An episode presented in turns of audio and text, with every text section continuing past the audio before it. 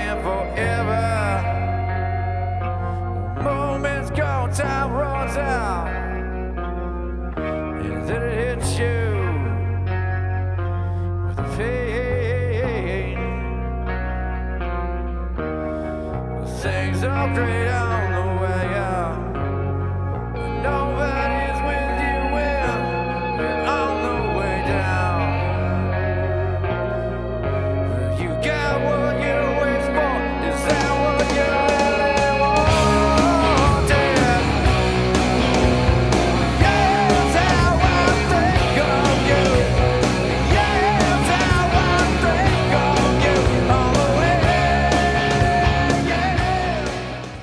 Welcome back to the Gods to Ghosts Volleyball Podcast and your host, Scott Bemke.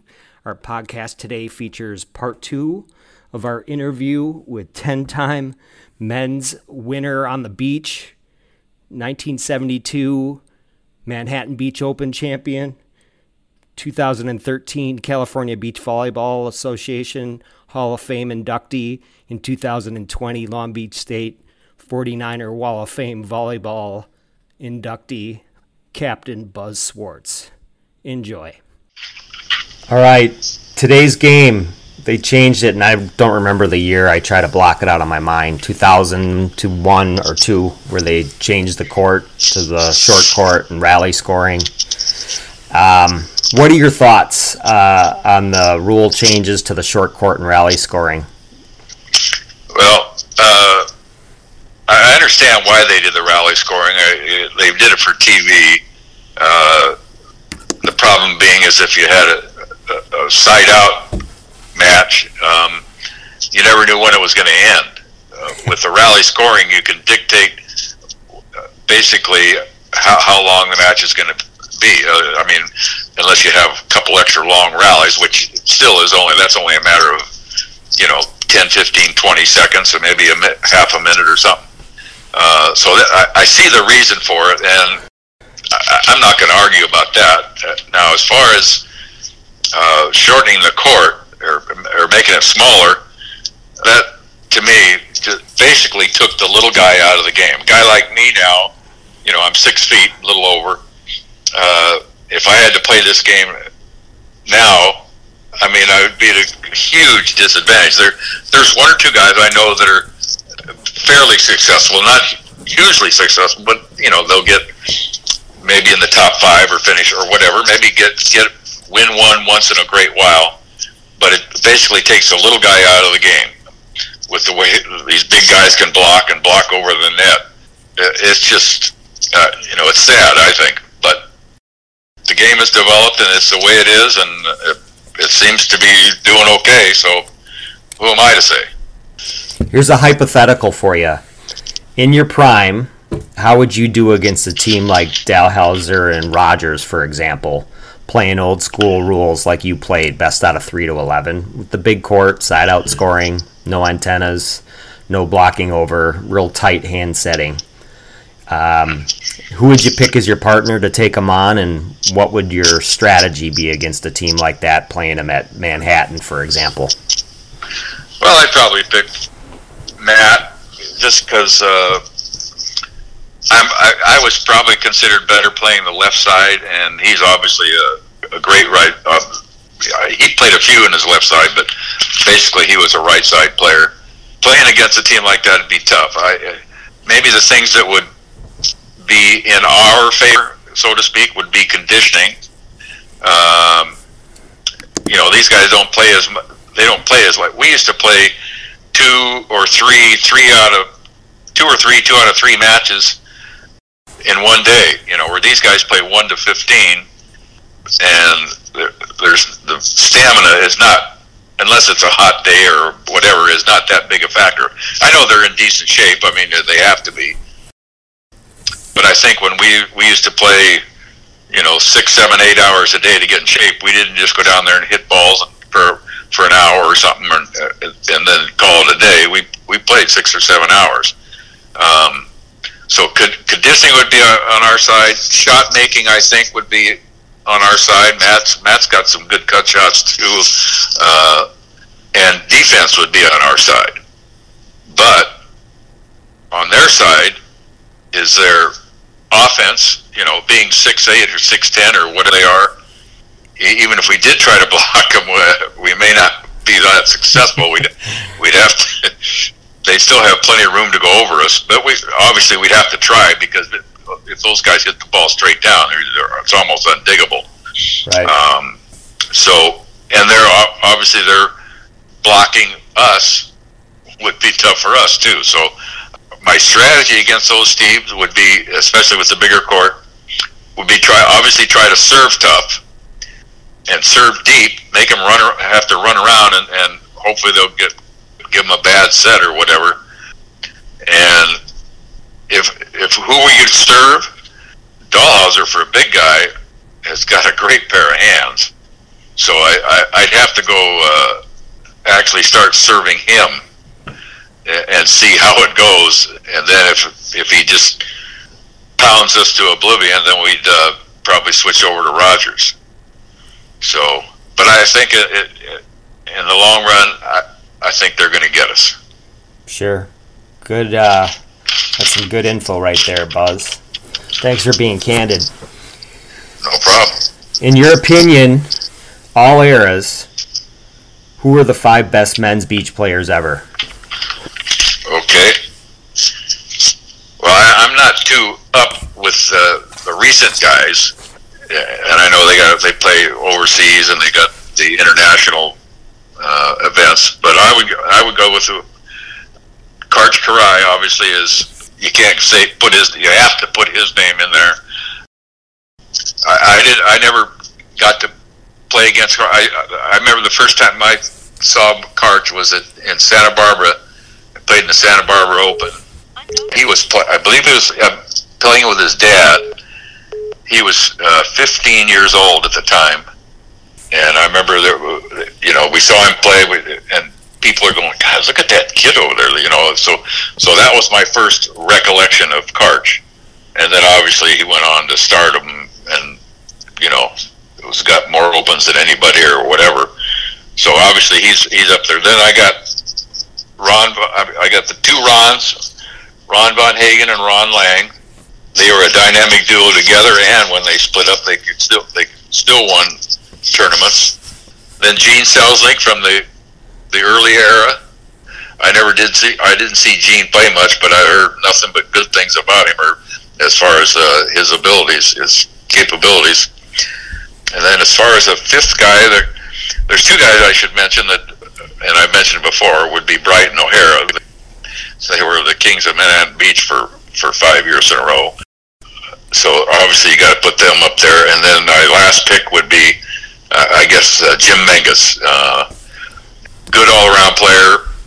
Won, 40 opens or something like that.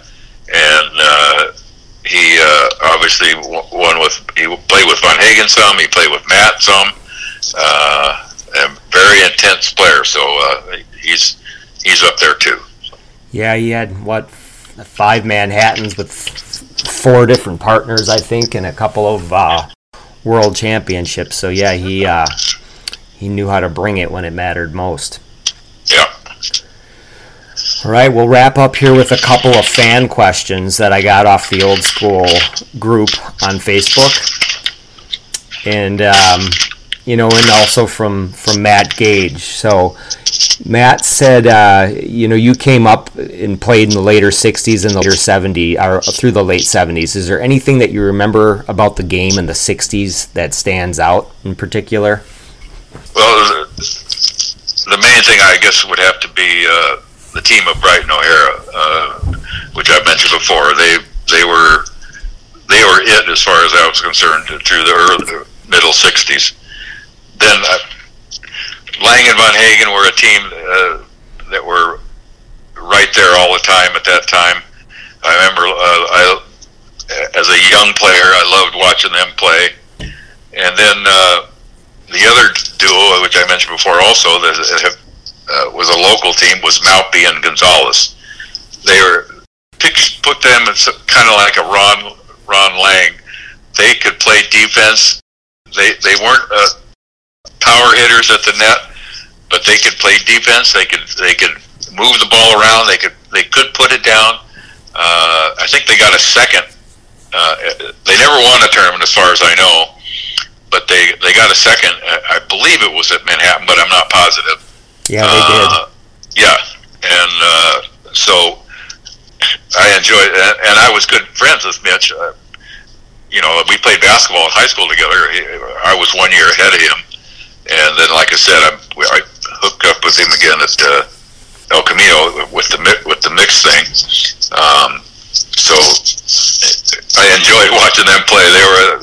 They just grinded out games. So that's about what I have for the '60s, late '60s. Okay. You won five opens, men's opens on the left and five playing on the right. No small feat. Not a lot of players in the history of the game could do that. It's tough enough to win one on one side, let alone 10 split up between both sides. What were the keys to being a successful left and right side player and winning on both sides of the court? Not just, winning, but winning opens. Well, I think I was... a very decent or more than adequate player in all facets of the game. I was a good passer of the ball. My only deficit, if people were to say with me, would have been my hands. I was susceptible to getting called for a throw once in a while. But as far as offense at the net, I could hit on both sides equally well. Like I said, I had my shots that I could do from both sides equally well. Cut it short, cut it deep, or dink it short just over the.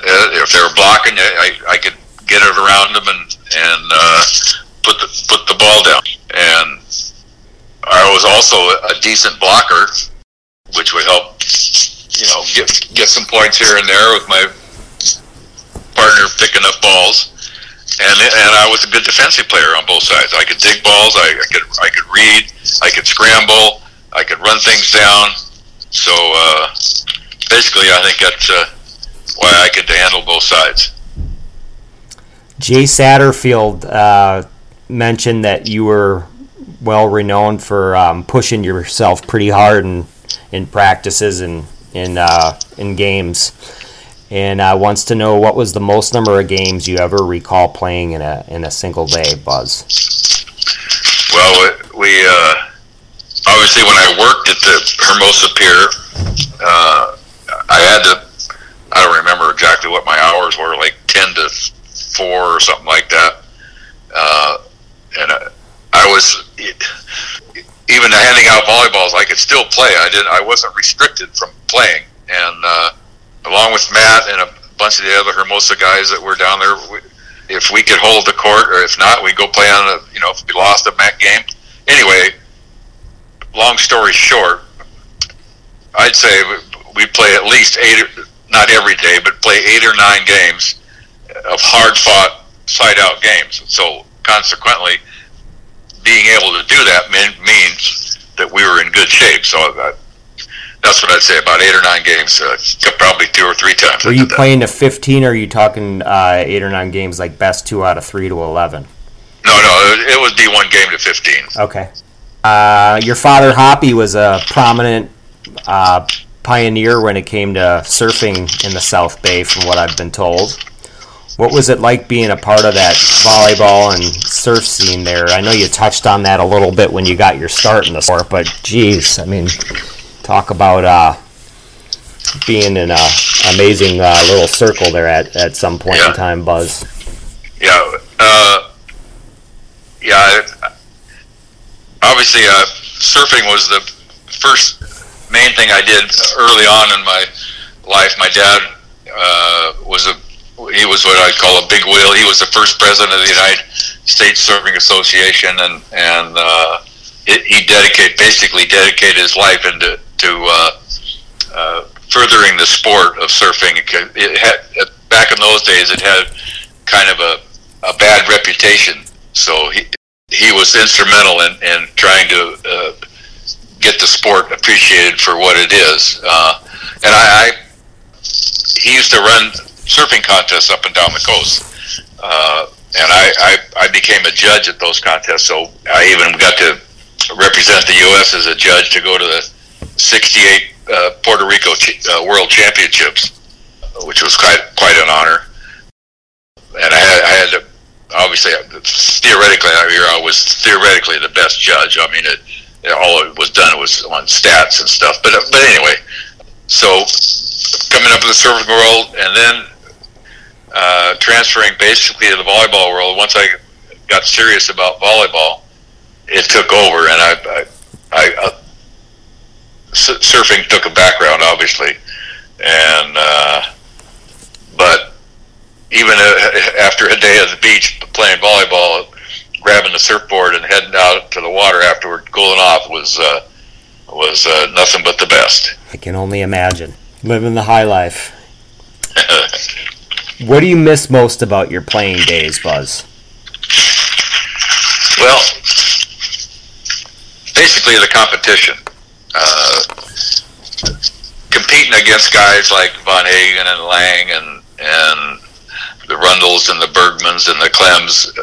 What a feat in my lifetime, playing against these guys. I mean, it's like the best at that time, the best in the world. They didn't really have beach volleyball, so to speak, anywhere around the world, but obviously it's taken off like a banshee here in the last 20 or 30 years. Right. But back when we were there, this was it. The South Bay was it for beach volleyball, and playing against those guys was awesome. And then also the camaraderie we had. We'd sit around down at Hermosa. My mom and dad used to come down there. They loved to watch me play. They'd come down there and we'd play bridge at the beach and maybe have a beer or two once in a while. But just with all the guys down there, it was a blast. Never forget it. Looking back on your career, Buzz, what are you most proud of, and how would you like to be remembered? Well, a couple things. If I can mention, obviously winning the both sides, which we've talked about, yeah. Shows that I was a versatile, basically all-around player that could do both sides. I know there's like Von Hagen, I know, has won quite a few both sides. I mean, he was mainly a left side player, but he won quite a few on the right side also. Then I respect my mixed record. Butch May is the perennial best mixed player ever, and there could have been a lot of other good mixed players, but a lot of them never gravitate from doubles to mix, so the pickings were a little the amount of really good players playing it was not as high, but I still respect my mixed record. I enjoyed playing with Nina for those three victories, and then also getting my one in Mission Beach. There was a statistic that is, I don't know if it's good or bad. I played, and this is according to the sands of time, and I don't know if it's off or not, but according to the sands of time, I played with more partners than anybody else. They list me as playing with 23, although they didn't put Mangus on. I played with Mangus at Rosecrans one year, and we got a third. They didn't put Mangus in there, so I'm counting 24. And Von Hagen had 22. Yeah. So, and I know why he had 22, because he was in demand. Well, my 24, I'm thinking half, maybe a third, were in demand, and the other half or third where I had to go find a partner. So I played, and I played a lot with some of my especially early on, I played a lot with some of my good friends, you know, that played one or two with so-and-so and one or two with so-and-so and so on. So I mean, those are obviously good things too, but sometimes I had to scrounge for a partner, you know. Von Hagen would play with Matt, and Jackson would play with Zulich, but so no, well, who do I play with? You know, so, but I can say that I enjoyed playing with all of them, so. You didn't take advantage of that Perry's Pizza and Coke and try to recruit them with that, huh? Love it. Wow, slice of pizza in one hand, a Coke in the other. Let's go. Come on, I gotcha. Matt got some of that. Yeah, I'll have to ask him about that sometime if I'm fortunate enough to talk to him again. From what Gage tells me is that, you know, you're a pretty humble, not a braggart at all, but I think in 1970 you were really instrumental in getting those volleyball courts built and installed at Hermosa Beach, and consequently it became just as popular a place for people to play in the 70s as, up in Sereno and State Beach in Santa Monica. So what say you about that there, Swartz? Not much really, except that it was part of my job. If I didn't put those courts up, I wouldn't have a job there. So,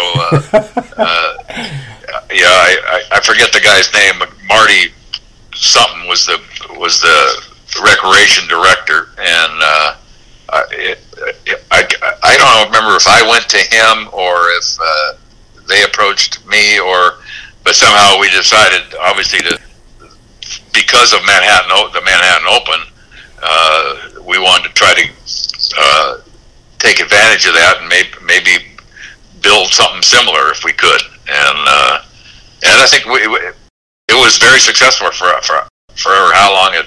I wasn't in charge of it that long. Once I got on the fire department, then my time curtailed a bit for Hermosa, but it's something I'm proud of. I have no doubt about it. Yeah. So all you folks out there who play down at the pier, just remember in Hermosa that Buzz had a lot to do with that. Pretty cool. For our final question here, Buzz, what are you up to these days? Where are you living? Family, hobbies, you retired, what'd you do for work all these years? What's going on with you? Okay, well, like I said before, I worked for the Englewood Fire Department for 29 years, and then for the last 2.5, we got consolidated by Los Angeles County, so I worked for LA County the last 2.5, 3 years. I retired in 2003, so that's been about 16 years or so. Right now, basically, my main hobby is I play golf. I belong at a couple clubs.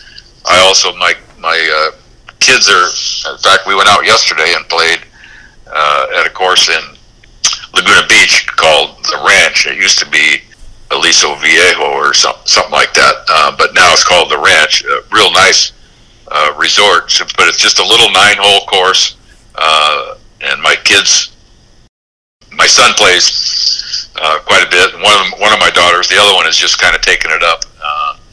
But we were out there yesterday along with my son's wife and hitting it around, having a good time.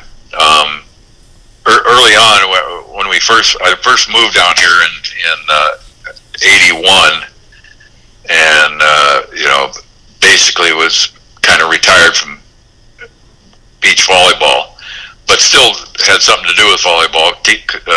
My kids went to a junior high Catholic school in Laguna Beach, and I ended up coaching all 3 of their teams, and they went on to be, my son he played in high school, was Settern High School, could have maybe gone on to college, but he was interested in more extracurricular activities.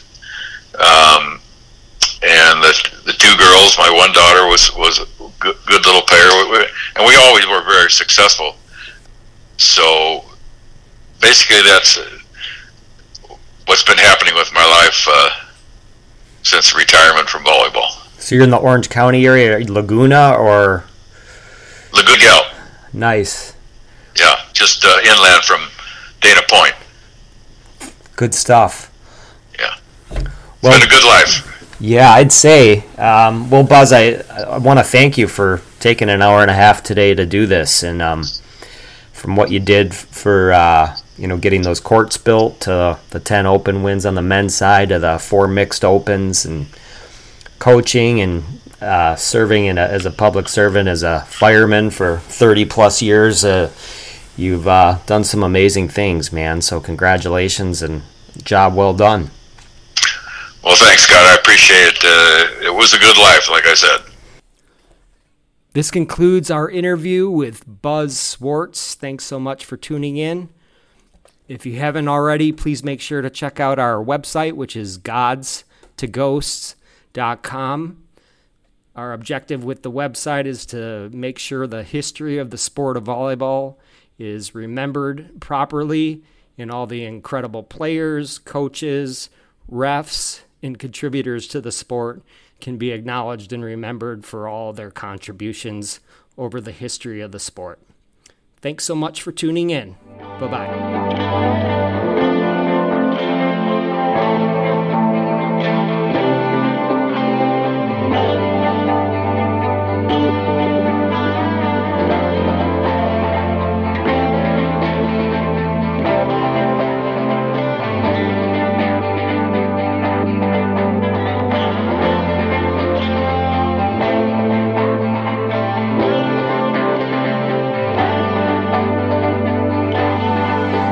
Thank you.